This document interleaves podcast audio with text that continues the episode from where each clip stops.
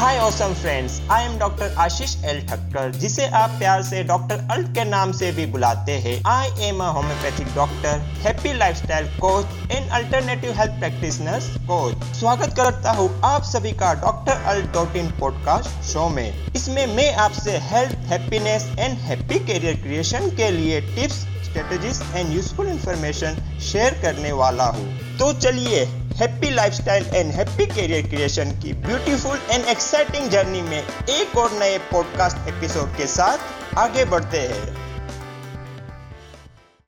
कभी कभी ऐसा भी हो सकता है कि हमारे पास आया हुआ पेशेंट किसी वजह से अनहैप्पी हो जाए, नाराज़ हो जाए तो हम एक पेशेंट को खो सकते हैं।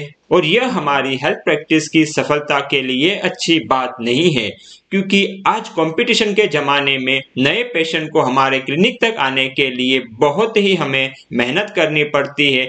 बहुत से डॉक्टर तो एडवर्टाइजमेंट्स के लिए, इसी के लिए बहुत पैसा भी खर्च करते हैं। और सिर्फ़ हमें पेशेंट की एक छोटी सी कंप्लेंट या नाराज़गी को हैंडल करना न आने की वजह से, हमारे क्लिनिक तक आए हुए पेशेंट को खो देते हैं। तो इस एपिसोड में हम जानेंगे कि पेशेंट नाराज़ क्यों होते हैं अनहैप्पी क्यों होते हैं और पेशेंट्स की नाराज़गी दूर करने में यूजफुल छह टिप्स के बारे में। सभी तरह की हेल्थ प्रैक्टिस में अनहैप्पी पेशेंट्स का सामना करना यह एक कॉमन बात है।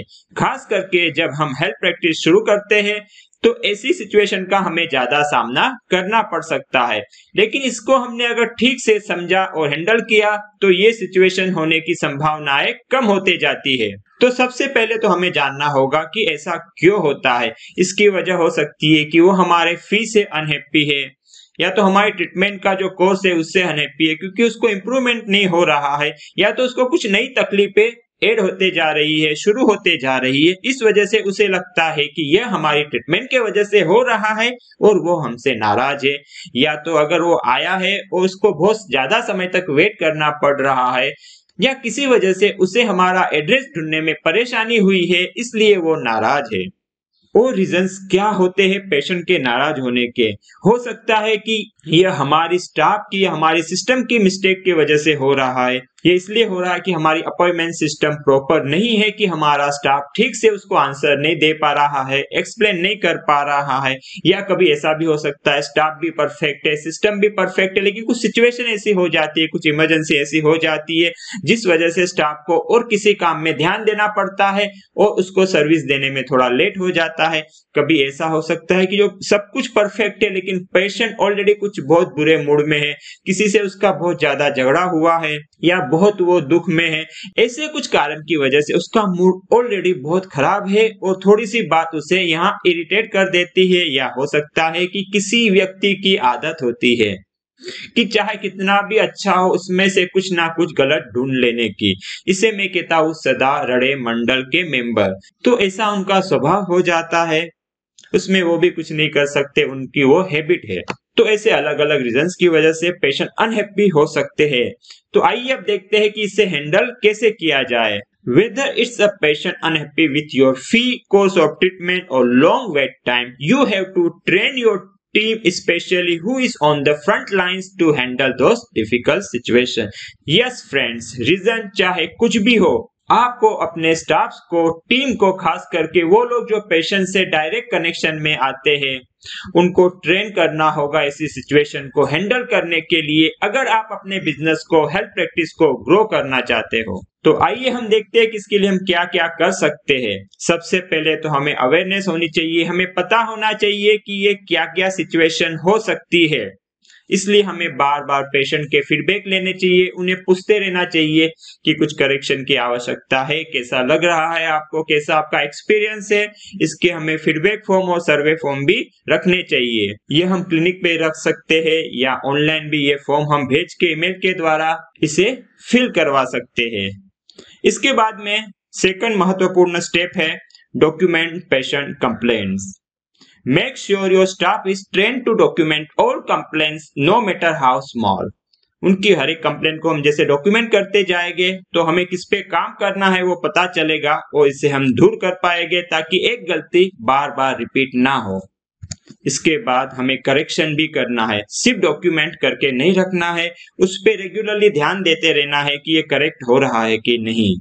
क्योंकि one complaint today could lead to a second next month और next year train the team उसके लिए हमें हमारी टीम को ट्रेनिंग देना चाहिए, उसे करेक्ट करने के लिए। और जहाँ ज़रूरत है सिस्टम में करेक्शन कीजिए। अगर हर बार पेशेंट को वेटिंग पीरियड ज़्यादा लग रहा है तो सिस्टमेटिक स्लॉट बनाइए। पेशेंट को अपॉइंटमेंट दीजिए ये टाइम पे आने के लिए, ताकि वेटिंग पीरियड ज़्यादा न हो। और मेडिसिन में भी जो भी पहले से तैयार हो सकता है, उसे तैयार करवा के रख दीजिए, ताकि पेशेंट को जल्दी से जल्दी दवाई मिल सके। और अगर पेशेंट को फ़ी ज़्यादा लग रही है तो स्टाफ को ट्रेनिंग दीजिए कि उसे किस तरह एक्सप्लेन किया जाए कि ये फ़ी हम क्यों इतनी ले रहे हैं। उसका क्लियर एक्सप्लेनेशन पेशेंट को देना हमें आना चाहिए। हमें फ़ी कम करने की ज़रूरत नहीं है। अगर हमें विश्वास है कॉन्फिडेंस है कि हम जो भी फ़ी ले रहे हैं, उससे अनेक गुना ज़्यादा बेनिफिट पेशेंट को दे रहे हैं। हमारी फ़ी ज़्यादा नहीं है, लेकिन पेशेंट इस बारे में अनअवेयर है, उसे पता नहीं है, इसलिए उसे फ़ी ज़्यादा लग रही है और अधिकतर ऐसा ही होता है। तो उसे हमें क्लियर एक्सप्लेन करना आना चाहिए। हमारे स्टाफ को भी इस बारे में हमें ट्रेनिंग अवश्य देनी चाहिए क्यों हमारी फ़ी इतनी क्यों है। और ये फ़ी जो आप बेनिफिट प्राप्त कर रहे हो, उसके कंपैरिजन में बहुत बहुत बहुत कम है। क्योंकि अनेक बार अनहैप्पीनेस और प्रॉब्लम सिर्फ़ बातें ठीक से पता न होने की वजह से होती है। इसलिए हमारे स्टाफ और टीम को भी ठीक से पता हो कि हमें पेशेंट को क्या एक्सप्लेन करना है और समझाना है। और फिर जो महत्वपूर्ण एक पॉइंट है, वो है इम्पेथिक लिसनिंग जी हाँ A frustrated patient wants to be heard, not interrupted or told to calm down, which will only make things worse. जब पेशेंट फ्रस्ट्रेटेड होता है अनहैप्पी होता है तो उसकी क्लियर अपेक्षा होती है कि हमारी बात सिर्फ़ सुनी जाए हमें शांत रहने के लिए न कहा जाए। अगर हम बीच में उसे शांत रहने के लिए कहते हैं तो उसका गुस्सा बढ़ सकता है। यह सिर्फ़ उसकी बात नहीं है यह ह्यूमन साइकोलॉजी है। और जब वो कंप्लेंट बता रहा है तो हमें या हमारे स्टाफ को अटेंशन के साथ में उसे सुनना ज़रूरी है। ऐसा नहीं कि वो कंप्लेन कहते जा रहा है और हम, हमारा दूसरा कोई काम कर रहे हैं। And restate concern at the end after listening pause and then speak in a calm tone make sure you understand what is bothering your patient by restating her concern उसने जो भी कंप्लेंट अभी बताई है, उसे आप फिर से रिपीट कीजिए ताकि उसे भी पक्का समझ जाए कि आपने उसकी कंप्लेंट को समझा है। और अगर इसके लिए उसकी गलती ही जिम्मेदार है, वही जिम्मेदार है, आपको क्लियर पता है, फिर भी डायरेक्टली उसे पिन पॉइंट मत कीजिए।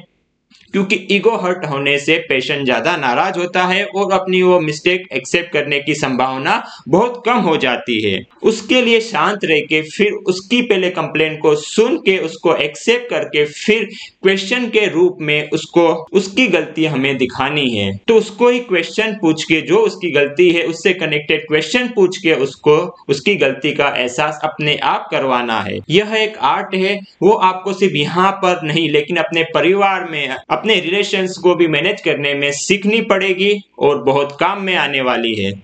इसके बाद में और एक चीज़ बहुत महत्वपूर्ण है कि हमें हमेशा शांत रहना है, काम रहना है।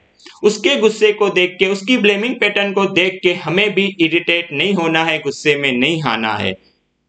इसके लिए हमें यह समझना होगा कि वो किस सिचुएशन में है उसका व्यू पॉइंट क्या है वो ऐसा क्यों कर रहा है क्योंकि हर इंसान जो कुछ भी करता है उसके पीछे कुछ ना कुछ सिचुएशन होती है कुछ ना कुछ उसका एंगल होता है इसलिए वो कर रहा है Put yourself in your patient position so you can understand him better. Oftentimes, anger is an outward manifestation of fear or suffering. खुद से पूछिए और देखिए कि उसको जो दर्द हो रहा है, उस वजह से ये फ्रस्ट्रेशन निकल रहा है, या वो बहुत लंबे समय से बीमार है, जिस वजह से काफ़ी दुखी है, जिसके मैनिफेस्टेशन के रूप में आज का यह फ्रस्ट्रेशन है। तो ऐसी बात है तो आपका शांत रहना एक मेजिकल काम करेगा, उसके लिए एक पॉजिटिव इम्पेक्ट उसके माइंड में क्रिएट करेगा आपका। और लास्ट एक्सेप्ट कीजिए और क्षमा मांगिए। Apologizing to your patient will validate that you accept her concern. Don't confuse this with accepting responsibility or blame, but instead see it as offering as empathic way to connect with your patient. अगर इन चीज़ों को आप या आपका staff कर सकता है तो इसकी आपके पेशेंट के दिल और दिमाग में काफ़ी पॉजिटिव इंप्रेशन होगी और यह फ्रस्ट्रेटेड और अनहैप्पी पेशेंट बन सकता है आपका लाइफ लॉन्ग हैप्पी कस्टमर जी हाँ ऐसा मेरे साथ में एक बार नहीं अनेक बार हुआ है कि बाहर तो कुछ वजह से पेशेंट काफ़ी नाराज़ था फ्रस्ट्रेटेड था अनहैप्पी था, लेकिन जैसे ही वो मेरे केबिन में आता है, वो दो से पाँच मिनट में उसका पूरा मूड चेंज हो जाता है। काफ़ी हैप्पी होके वो यहाँ से जाता है। वो दो से तीन दिन के अंदर वो एक से दो लोगों को रेफर भी करता है। ऐसे अनेक बार मैंने अनुभव लिए हैं। आप भी इसे ट्राई कीजिए। Thank you very much for tuning in till the end hope you found this episode useful अगर आप होम्योपैथिक या अन्य कोई अल्टरनेटिव हेल्थ प्रैक्टिशनर हो, या तो फिर आप एक हेल्थ कोच बनने की इच्छा रखते हो तो आपके लिए एक गुड न्यूज़ है मेरे पास।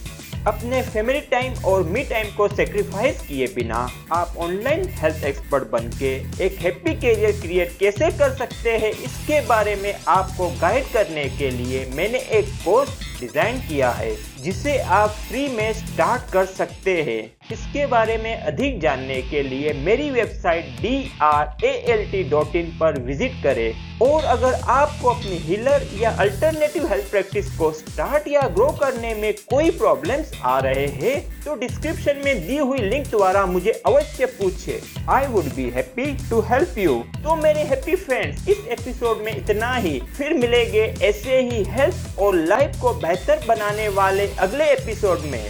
Stay connected stay healthy and grow happy happy